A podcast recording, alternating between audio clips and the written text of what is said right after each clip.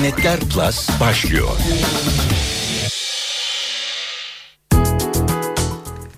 İnternetler Plus'tan merhaba sunucunuz ben Dilara Eldaş.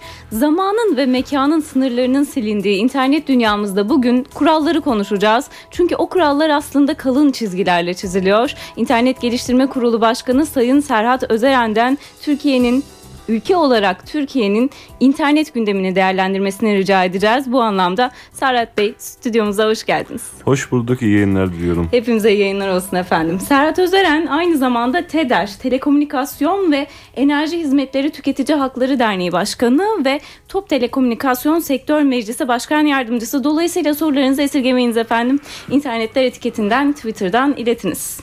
Ve İnternet Geliştirme Kurulu ile başlayalım isterseniz. Ulaştırma Bakanlığı bünyesinde faaliyet gösteriyor kurul. İnterneti geliştirmek adına neler yapıyor? Önce isterseniz İnternet Geliştirme Kurulu e, ne amaçla kuruldu hı hı. ve yapısından hemen kısaca size bahsedeyim. E, İnternet Geliştirme Kurulu daha önceden İnternet Kurulu adı altında faaliyet gösteriyordu. Ama bunun kanuni yapısı olarak biraz daha e, sağlam bir yapıya ihtiyacı oldu ve İnternet Geliştirme Kurulu 2011 yılında Ulaştırma Denizcilik ve Haberleşme Bakanlığı'nın teşkilat yönetmenindeki bir değişiklikle beraber sürekli kurullar haline geldi. 7 kişilik bir kurul yapımız var. Ee, aslında bu kurul yapıları Avrupa Birliği'nde ve Amerika'da daha yaygın olarak göz, e, gözüküyor. Neden bunu söylüyorum? Çünkü bizim kurulumuzda e, tamamen kamu personeli yok. Örneğin ben e, bir sivil toplum kuruluşu temsilcisi olarak ben bu kurulda yer alıyorum. Hı hı. E, ve özel sektör temsilcisiyim. Ama e, bizimle beraber e, kamudan e, BTK Başkanı Doktor Tayfun Acerer kurulu üyemiz. Haberleşme Genel Müdürü Atilla Çelik üyemiz. Yine e, Aile ve Sosyal Politikalar Bakanlığı'ndan hukuk müşavirliğinden e, Sayın Sevgi Mermerci ama aynı zamanda kendisi Mutlu Çocuklar Derneği Başkanı o hüviyetiyle kurulumuzda yer alıyor. E, Bilgi Üniversitesi Bilişim Hukuku Enstitüsü Direktörü Doktor Leyla Keser Berber üyemiz. Mobil Siyat Derneği sizin de basından da e, yakından tanıyacağınız Profesör Doktor Kerem Alkin e, bizim kurulu üyemiz ve İnternet Medyası Derneği Başkanı Hadi Özışık üyemiz. Böyle bir 7 kişilik kurur. Gerçekten çok değerli isimler. İnternetin gelişmesine çok katkıda olan evet. isimler. Tabii e, bu 7 kişiyle e, sınırlı kalmıyoruz. Ne yapıyoruz? E, bütün sektör temsilcilerini, paydaşlarını, bunlar hem sivil toplum kuruluşları olabilir, aynı zamanda akademisyenler, internetin e, aktif oyuncuları dediğimiz internet servis sağlayıcılar, hosting şirketleri, içerik sağlayıcı şirketler gibi birçok paydaşı da e, biz farklı toplantılar yaparak mutlaka onların değerli görüşlerini, önerilerini ve hatta eleştirilerini al- alarak e, bağlı olduğumuz e, Ulaştırma Bak Denizcilik Haberleşme Bakanı Sayın Binali Yıldırım'a iletiyoruz bu çalışmaları. Tabii sizin e, kurulun sivil yapısı aslında çok önemli söylediğiniz gibi. Sizin burada olmanız, e, belki de internette de bu kadar aktif olmanız. Her çünkü biliyoruz ki devlet kurumları e, internette de temsil edilirken bu kadar her zaman resmi yapısından sıyrılamayabiliyor ya da nasıl tabir edelim kabaca sert diyelim o sert yapısından kurtulamayabiliyor. Ya da e, devletin bazı e, kuralları vardır. Mutlaka o kurallar içerisinde hareket etmesi gerekiyor. Tabii ki bizlerin de kuralları var ama biz o kuralları biraz daha esnetebiliyoruz. O rahatlığımız e, veya o özgürlüğümüz e, bize e, daha büyük bir güç sağlıyor. Bunların hepsini bir avantaj olarak da kullanabiliyoruz tabii ki. Ee, internet geliştirme olarak derseniz tabii çok büyük bir dünya. Ee, saymakla bitmeyecek bir e, neler yapıl, yapılması gerektiği hakkında, neler yapılması gerektiği hakkında birçok çalışmalar yapılıyor aslında şu anda ülkemizde de. Şimdi ülkemizde aslında temel problemi şu.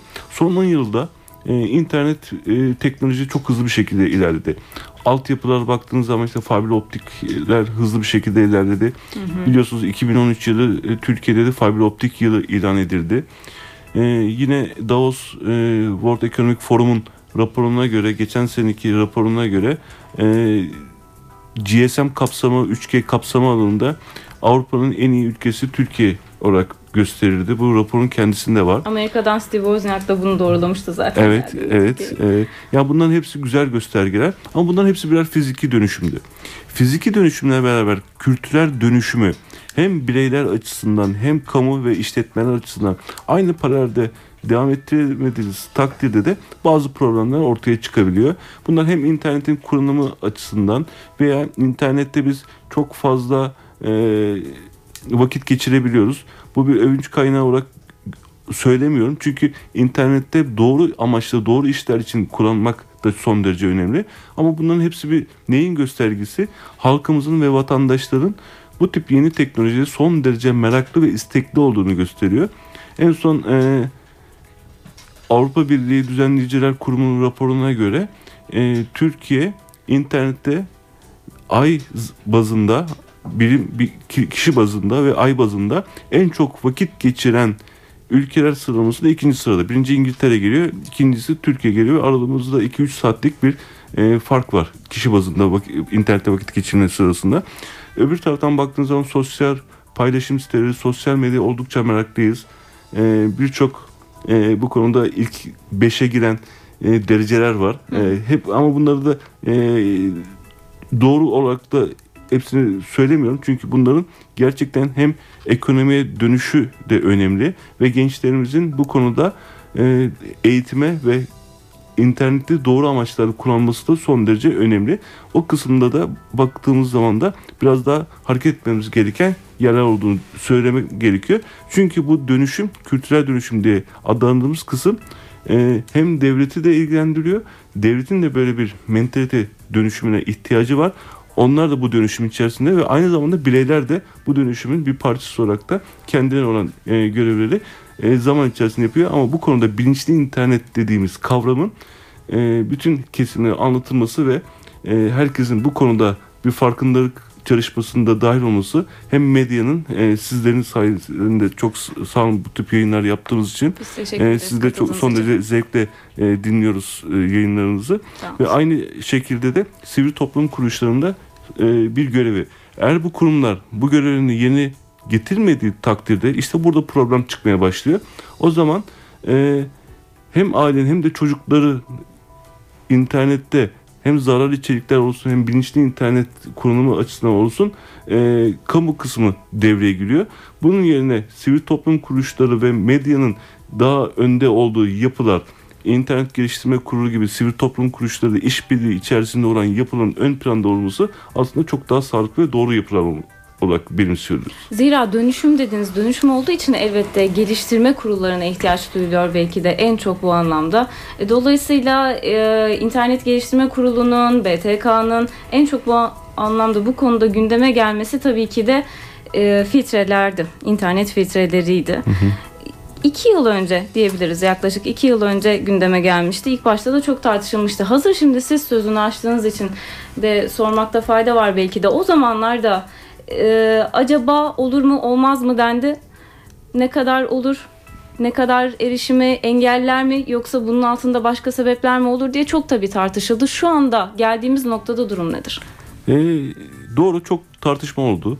E, aslında bu tartışmanın hiçbir tanesinin e, zararı olmadı. Çok da faydası oldu. Bazı konuları öğrenmek açısından da e, hem demo, de, demokratikleşme açısından internetin yönetişim modelinin daha yaygın yapılması açısından da faydası oldu. Ve şöyle de en büyük faydası olduğunu söyleyebilirim. Vatandaşlarımız güvenli internet diye bir kavram olduğunu öğrendiler. Hı hı. Keşke keşke tabii ki bu yöntemle olmasaydı farklı yöntemlerle bu güvenli internet ve bilinçli internet kavramları vatandaşlarımıza sunulabiliyor olsaydı ama nasıl bu farklı yöntemler mesela? Yani bunu gene e, şu anda mesela e, Milliyetin Bakanlığı bünyesinde öğrencilere verebilecek eğitimlerle yine e, şu anda biz ver, destek verdiğimiz bazı sivil toplum kuruluşları var. Mesela Google e, Toplum Gönüllü Vakfı ile bilinçli internet e, eğitimi veriyor şu anda. Biz onlara destek veriyoruz. İşte Mutlu Çocuklar Derneği bu konuda e, birçok okulda bu tip eğitimler veriyor. Bu çalışmalar içerisinde bulunuyor. İşte bu şekilde bu tarzda e, eğitimlerle bu iş daha hızlı ve daha e, kalıcı bir şekilde olabilir. Yalnız bizim buradaki tabii ki temel problemimiz aslında şu. Bizde e, oldukça büyük bir genç nüfus var. 40 yaş üstü ebeveynlerle çocukları arasında teknoloji açısından ciddi bir uçurum var. Şimdi Sorun da burada başlıyor evet, değil mi? aynen burada Medya başlıyor. okur yazarlığı dediğimiz vakit bize e, anne babalarımızdan diyelim 40 yaş üstü e, tabii ki yeterince bilinçli bir eğitim gelmediği sürece tabii ki burada devletten bekleyeceğiz bazı Aynen aynen sebep de buydu zaten. Çok doğru söylüyorsunuz. Şimdi hep Avrupa Birliği kıyaslanıyoruz bu konuda. Ama Avrupa Birliği bu internet okur yazarlığı, medya okur yazarlığını bizden çok daha önce başladı. Bakın biz 10 sene önceki abone sayımız, internet abone sayısı 200 bindi. Şu anda abone sayısı 21 milyon, kullanıcı sayısı 50 milyona geçmiş durumda. Bu kadar hızlı bir dönüşüm yaşadı Türkiye. E bunun sonucunda da ne oldu?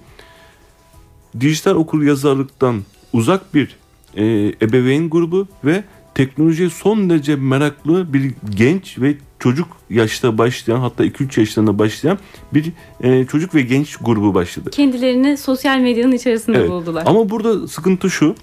E, teknoloji öğrenmek biraz yabancı dil gibidir.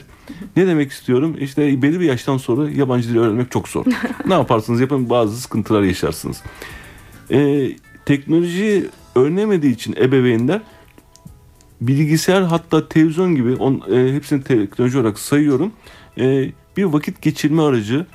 A- Anne baba belki işten yorgun gelmiş. Ya işte çocuğum biraz orada bilgisayarda oyun oynasın ben biraz başımı dinleyeyim.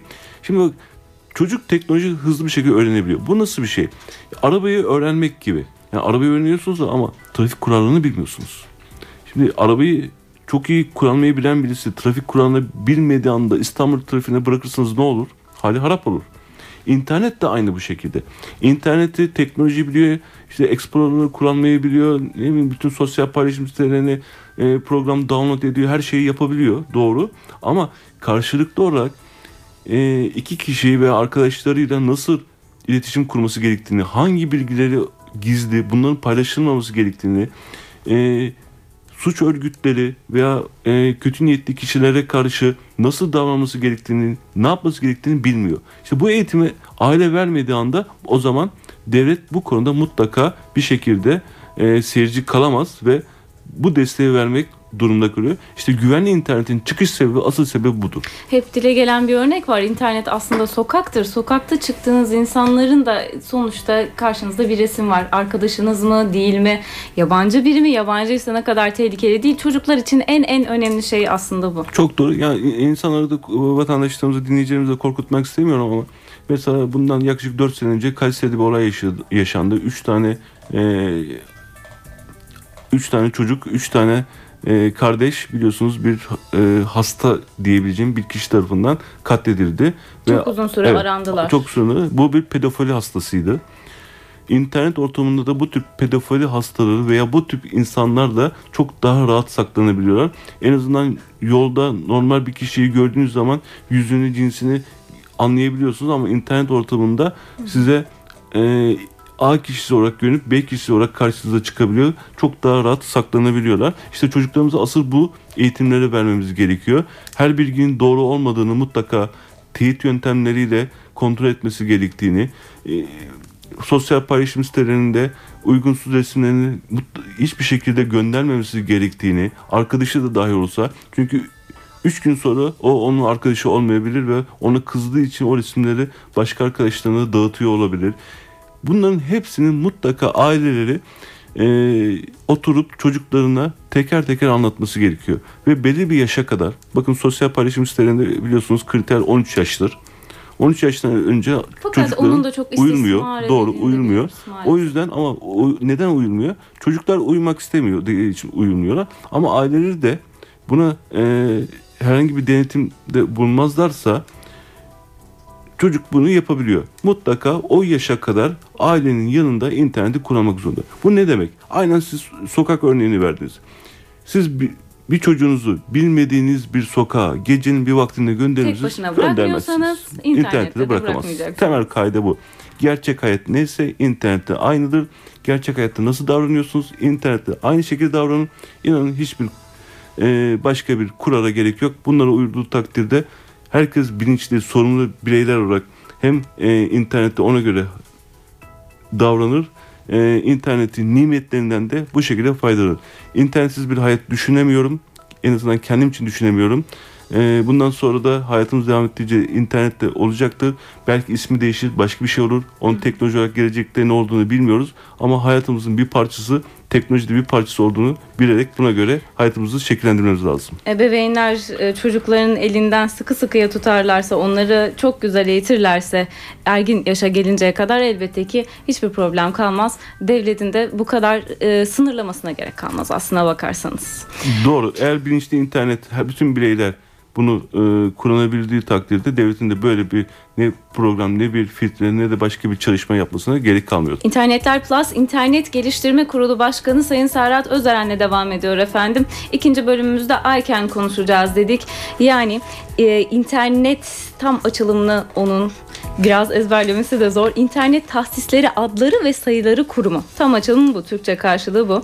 İnternet politikalarını elinde tutuyor. Çünkü aynı zamanda interneti de buluna, bulan keşfeden kurumun bir devam niteliğinde diyebiliriz. Ve uza, uzantıları, alan adları, adreslerini de dağıtan kurum aynı zamanda ICANN. ICANN niye gündemimizde? Çünkü artık ICANN Türkiye'de bir merkez açıyor İstanbul'da. Ee, bunun için Ulaştırma Bakanlığı ile anlaştılar ve Los Angeles, Singapur'dan sonra üçüncü merkez İstanbul oldu. Neden efendim?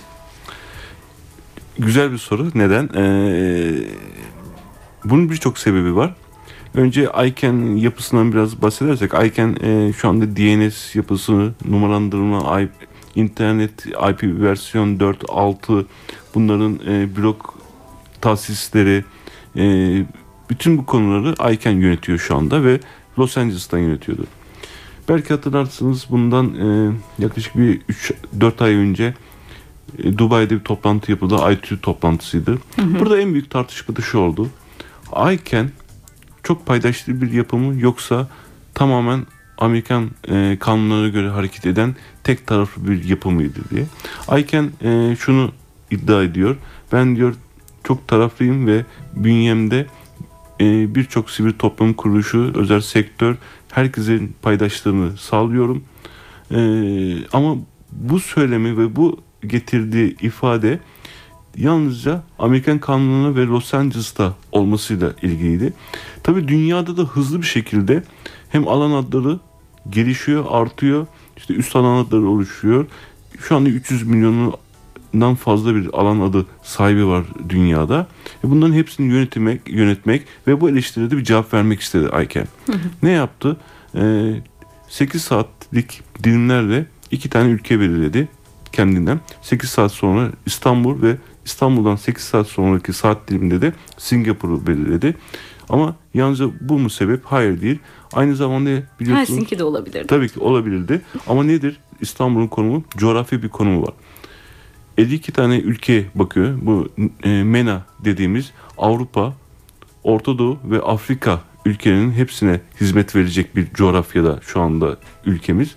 Ve e, az önceki ilk bölümde bahsettiğim internet yapısının altyapısının hızlı bir şekilde gelişmesi bunda çok büyük bir e, önem taşıdı ve Türkiye'nin şu anda ekonomik gelişim hızı da oldukça e, cezbedici bir cazibe merkezi olarak da İstanbul'da duruyor. Bu e, benim kendi görüşüm ama aynı görüşü de Ayken kendi basın açıklamasında yaptı. Bizim e, İstanbul'u seçmemizin nedenleri bunlar dediler ve oy birliğiyle Ayken yönetiminde 18 yönetim kurulu üyesi var. Oy birliğiyle alınmış bir karar. Tek bir parametreden bakılmadan bütün bu parametrenin bileşkesi sonucu olarak İstanbul doğru bir adres olarak gördü. Bu bakımdan İstanbul'un seçilmesi ülkemiz açısından internetin gelişimi açısından da son derece önemli. Neden internetin gelişimi açısından önemli? Diyoruz ki ICANN interneti yöneten kurum. Yönetişim merkezi. İnterneti yönetişim merkezi dendiği anda headquarter olarak adlandırdığımız yani genel merkez olarak adlandırdığımız Los Angeles'ın aynısını İstanbul'a ku- kuruluyor. Haziran Fiziksel ayında olarak buraya da taşınmış tabii ki oluyorlar. hem kök e, serverlar, DNS serverları, çağrı merkezi hizmetleri bunlar hepsini e, dış kaynak hizmet olarak outsourcing olarak alıyorlar. Dışarıdan hizmet alıyorlar. Ama farklı hizmetler alabilirler. İşte İngilizce hizmetleri belki Avrupa'daki bir yerden alabilirler ama Türkiye taşıyabilirler. Hı hı. E, çağrı merkez hizmetlerinden bahsediyorum. Hı. Bunlar bile e, ülkemiz için bir fırsat oluşacak. Ve yine şu anda Türkiye için nasıl bir avantajı olacak? Onu Amerika'dan almak yerine artık Türkiye'de olması fiziksel olarak, teknik olarak nasıl avantajlar getirecek? Türkiye'nin Türk... ne değişecek? E, şöyle bir avantajı olacak bu MENA bölgesindeki insan için e, belirli zamanlarda bu topla, toplantılar yapılıyor. ICANN toplantıları yapılıyor değişik konularda. Bunlar eskiden e, tek bir merkezde sene bir defa yapılmaya çalışılıyordu ve bazen iki senede bir yapılmaya çalışıyordu. En son Çin'de yapıldı 2600 kişi katıldı. ICANN'in ilk toplantısı yapıldığı zaman 800 kişi katıldı. Şimdi internet geliştikçe internet kullanım miktarı arttıkça da bu e, paydaşlar miktarı da giderek artıyor ve e, bir sonraki toplantıya 3000 kişinin geleceği e, konuşuluyor ve bunun da adaylarından bir tanesi Muhtemel. İstanbul. Bunun adaylarından bir tanesi İstanbul. Ve bundan sonra bu tip e, rotasyon şeklinde değil bu hap olarak ilan ettiği merkezlerde bu toplantıları yapacaklar. Şimdi bu MENA bölgesindeki e, insanlar ve şirketler, kurumlar bir problemler oldukları zaman artık Los Angeles'a gitmeyecekler. Türkiye'ye gelecekler. Problemlerin çözümü için Türkiye'den hizmet ve destek alacaklar. Hem server bazında hem teknik destek bazında hem de diğer yan hizmetler bazında. Şimdi şu anda Türkiye'de e, iş ilanı vermiş durumdalar. E, ciddi anlamda bir personel alımı yapacaklar. Genel müdürlerini atadılar. Haziran ayında e, tamamen resmi olarak başlamış oluyor. 1 Haziran'dan itibaren. Bu, bu Türkiye'nin internetin gelişmesine de çok büyük katkı sağlayacak. Neden? Birincisi ICANN dediğimiz kurum dünyayı işte internet yönetimini yapan bir kurum. Türkiye için çok iyi bir referans teşkil edecek. İkincisi bizim bundan sonra altyapımızı e, her anlamda çok daha iyi ilerletmemiz lazım ki ICANN'le bizim bu işbirliğimiz devam etsin bu bakımdan bizi bir baskı yapacak bir, e, bir zorlama yapacaktır. Evet fiber internetimiz gelişsin efendim. Aynen doğru. 2013 yılında inşallah bu daha hızlı bir şekilde sonuna kadar devam etmiş olacak. Ee, üçüncüsü yönetişim ilkeleri açısından ve demokratik bir internet yönetişimi açısından Türkiye çok büyük katkısı olacak. Çünkü oradaki know-how'lar, bilgiler, e, tartışmaların hepsi Türkiye'de yapılıyor olacak. Bu bakımdan da e, Türkiye politik anlamda ve demek internetin yönetişim mekanizmalarının gelişmesi açısından da Türkiye son derece katkı olacak. En büyük katkılardan bir tanesi e, bu konuya meraklı, teknolojiye, internete, yazılıma meraklı gençlerimiz için bir iyi bir iş fırsatı oluşturacak. Çünkü sırf ICANN değil, ICANN bir ekosistem oluşturuyor. O ekosistem içerisinde de e, bu işler gelişiyor olacaklar ve ICANN'de çalışmış bir e, gencimizin e, başka ülkelerde ülkemizdeki başka kurumlarda e, çok daha katkı sağlayacak işler yapacağını Belki düşünüyoruz. Belki bir Ayken muhabiri falan olur. Doğru niye olmasın? Burada bir gönüllü var. evet. Yani bunların hepsinin birleşkesinde çok büyük bir katkı sağlayacak. Ayken de e, bana kalırsa bu almış olduğu kararla artık e, tartışmayı ITUM'u, ICANN tartışması gibi tartışmanın son noktayı koydu. Ben herkese bütün dünyayı kucaklayan bir yapı içerisindeyim e, ve paydaşlarımı da bu şekilde organize ediyorum. Sivil toplum kuruluşlarına çok önem veriyorum dedi ve Türkiye'ye gelir gelmez sivil toplum kuruluşları temasa geçmeye başladı. Üniversiteler, akademisyenler çok önem veriyor. Onlarla beraber işbirliklerine son derece önem veriyor. Proje bazında çalışma ve onlardan alabilecekleri destekler bazında. Bunların hepsi ciddi anlamda ülkemiz açısından bir katkı olarak görmek lazım.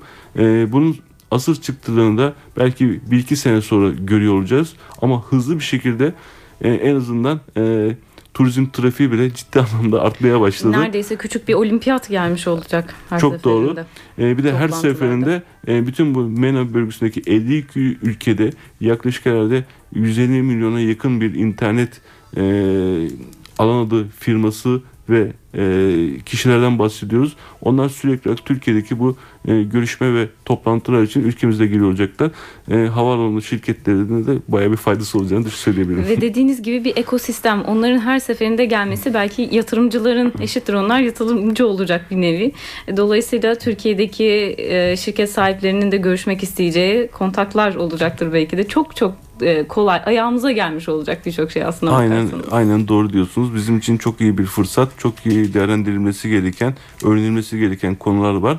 Ee, umarım e, Ayken Yönetim Kurulu'na da Türkiye'den e, ileriki zamanlarda e, son derece iyi profesyonellerimiz var, akademisyenlerimiz var. Onları da e, onların yönetim kurulunda görme şansımız olur. E, bu da Türkiye açısından ciddi bir başarı olur. O zaman da büyük bir adım atmış oluruz herhalde. Yönetim kurulu dediğiniz vakit tabii Dubai'deki birkaç önce e, meydana gelen toplantıda karar mekanizmasını tabii bir kez daha görmüş olduk. Ne, nasıl kararlar alındı? Ne karar çıktı oradan? Çünkü biliyoruz ki e, birçok ülkenin onayı gerekiyor. Bir kişinin, bir ülkenin bile red oyu kullanması birçok şeye engel. Ne çıktı oradan? Ya orada aslında bir karar çıkmadı. Yani son derece yumuşatılmış bir niyet e, kısmı çıktı. E, ondan sonra biliyorsunuz e, Mayıs ayında bu ay e, Cenevre'de tekrar bir toplantı yapılacak. Orada görüşülecek.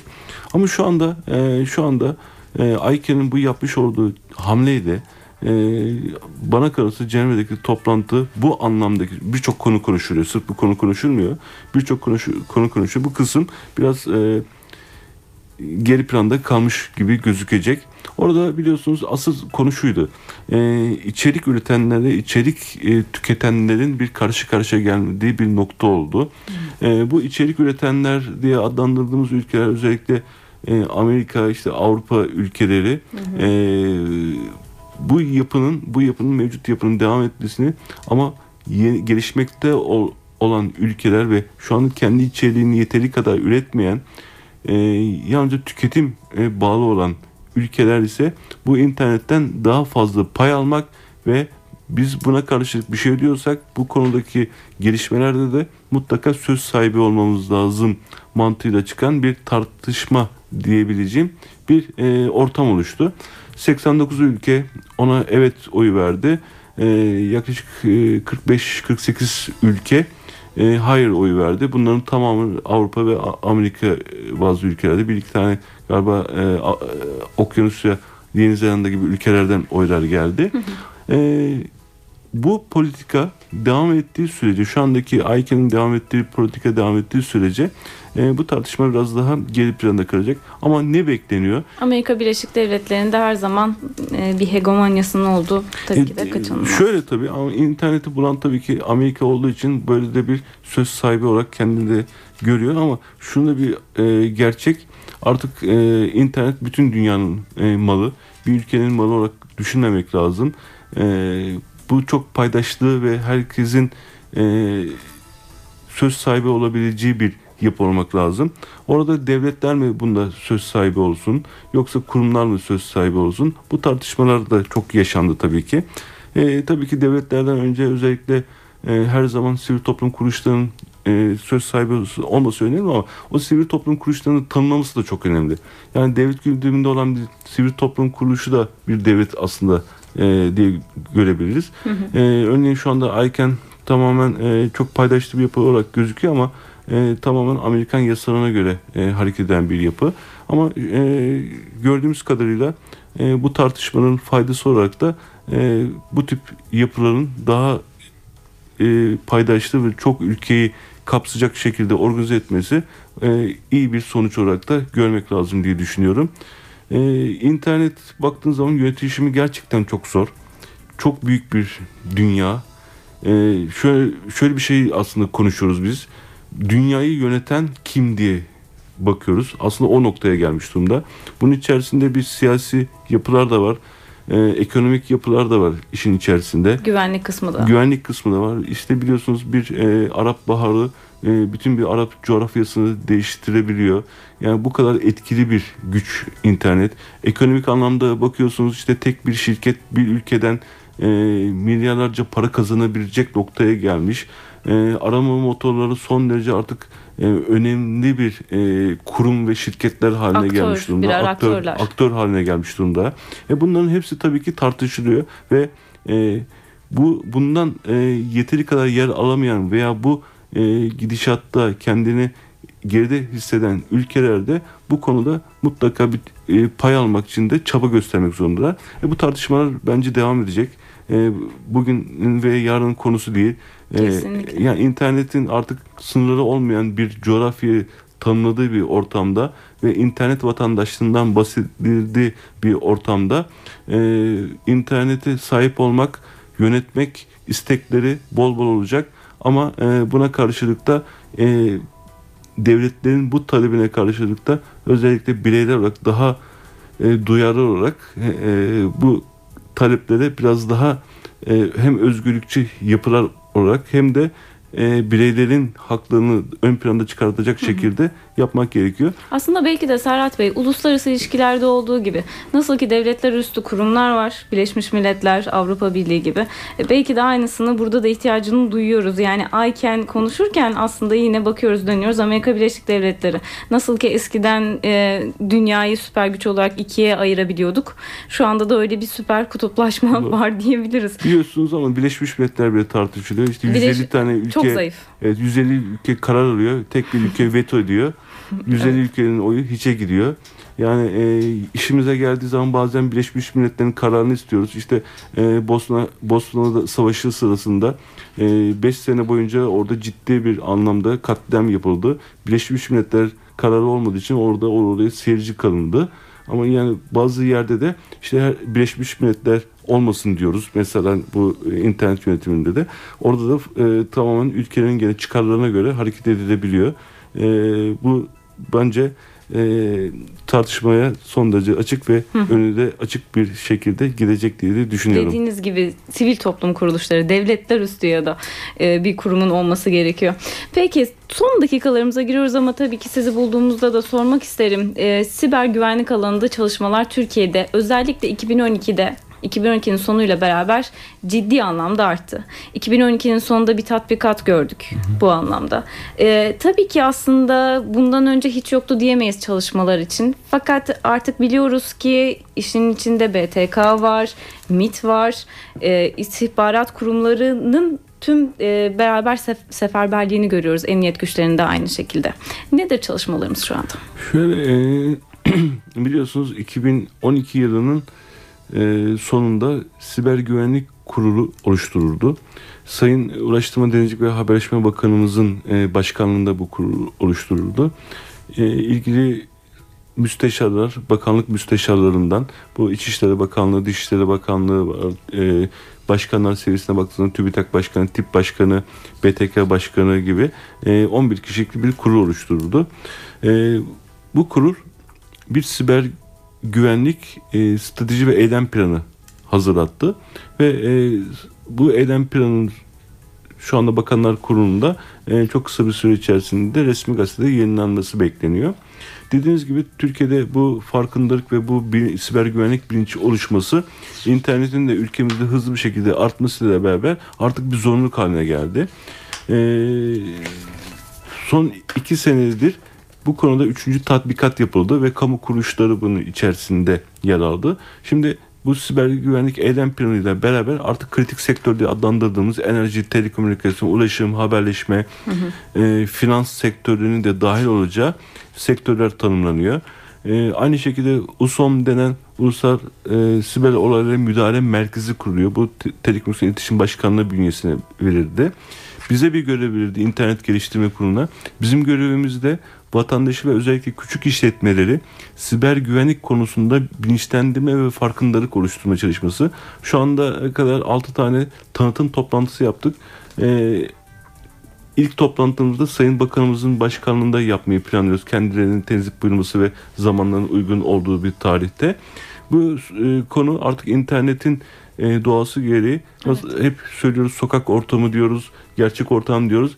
Normal ortamda nasıl e, kolluk kuvvetleri var, emniyet güçleri var, kanunlar var. Buna rağmen suç işleniyor.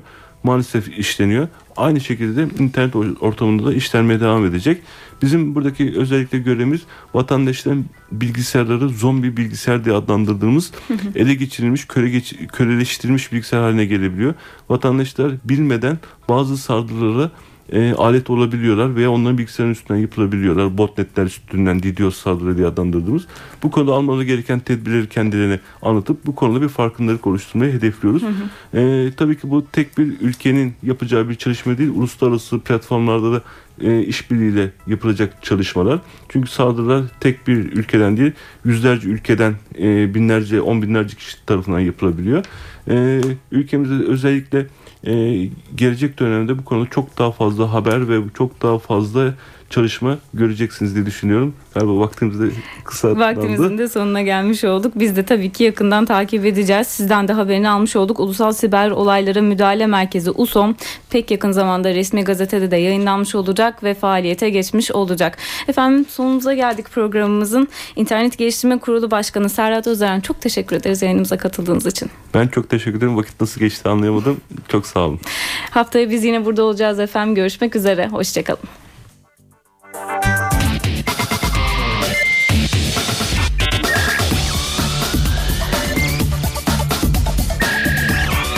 İnternette Plus sona erdi.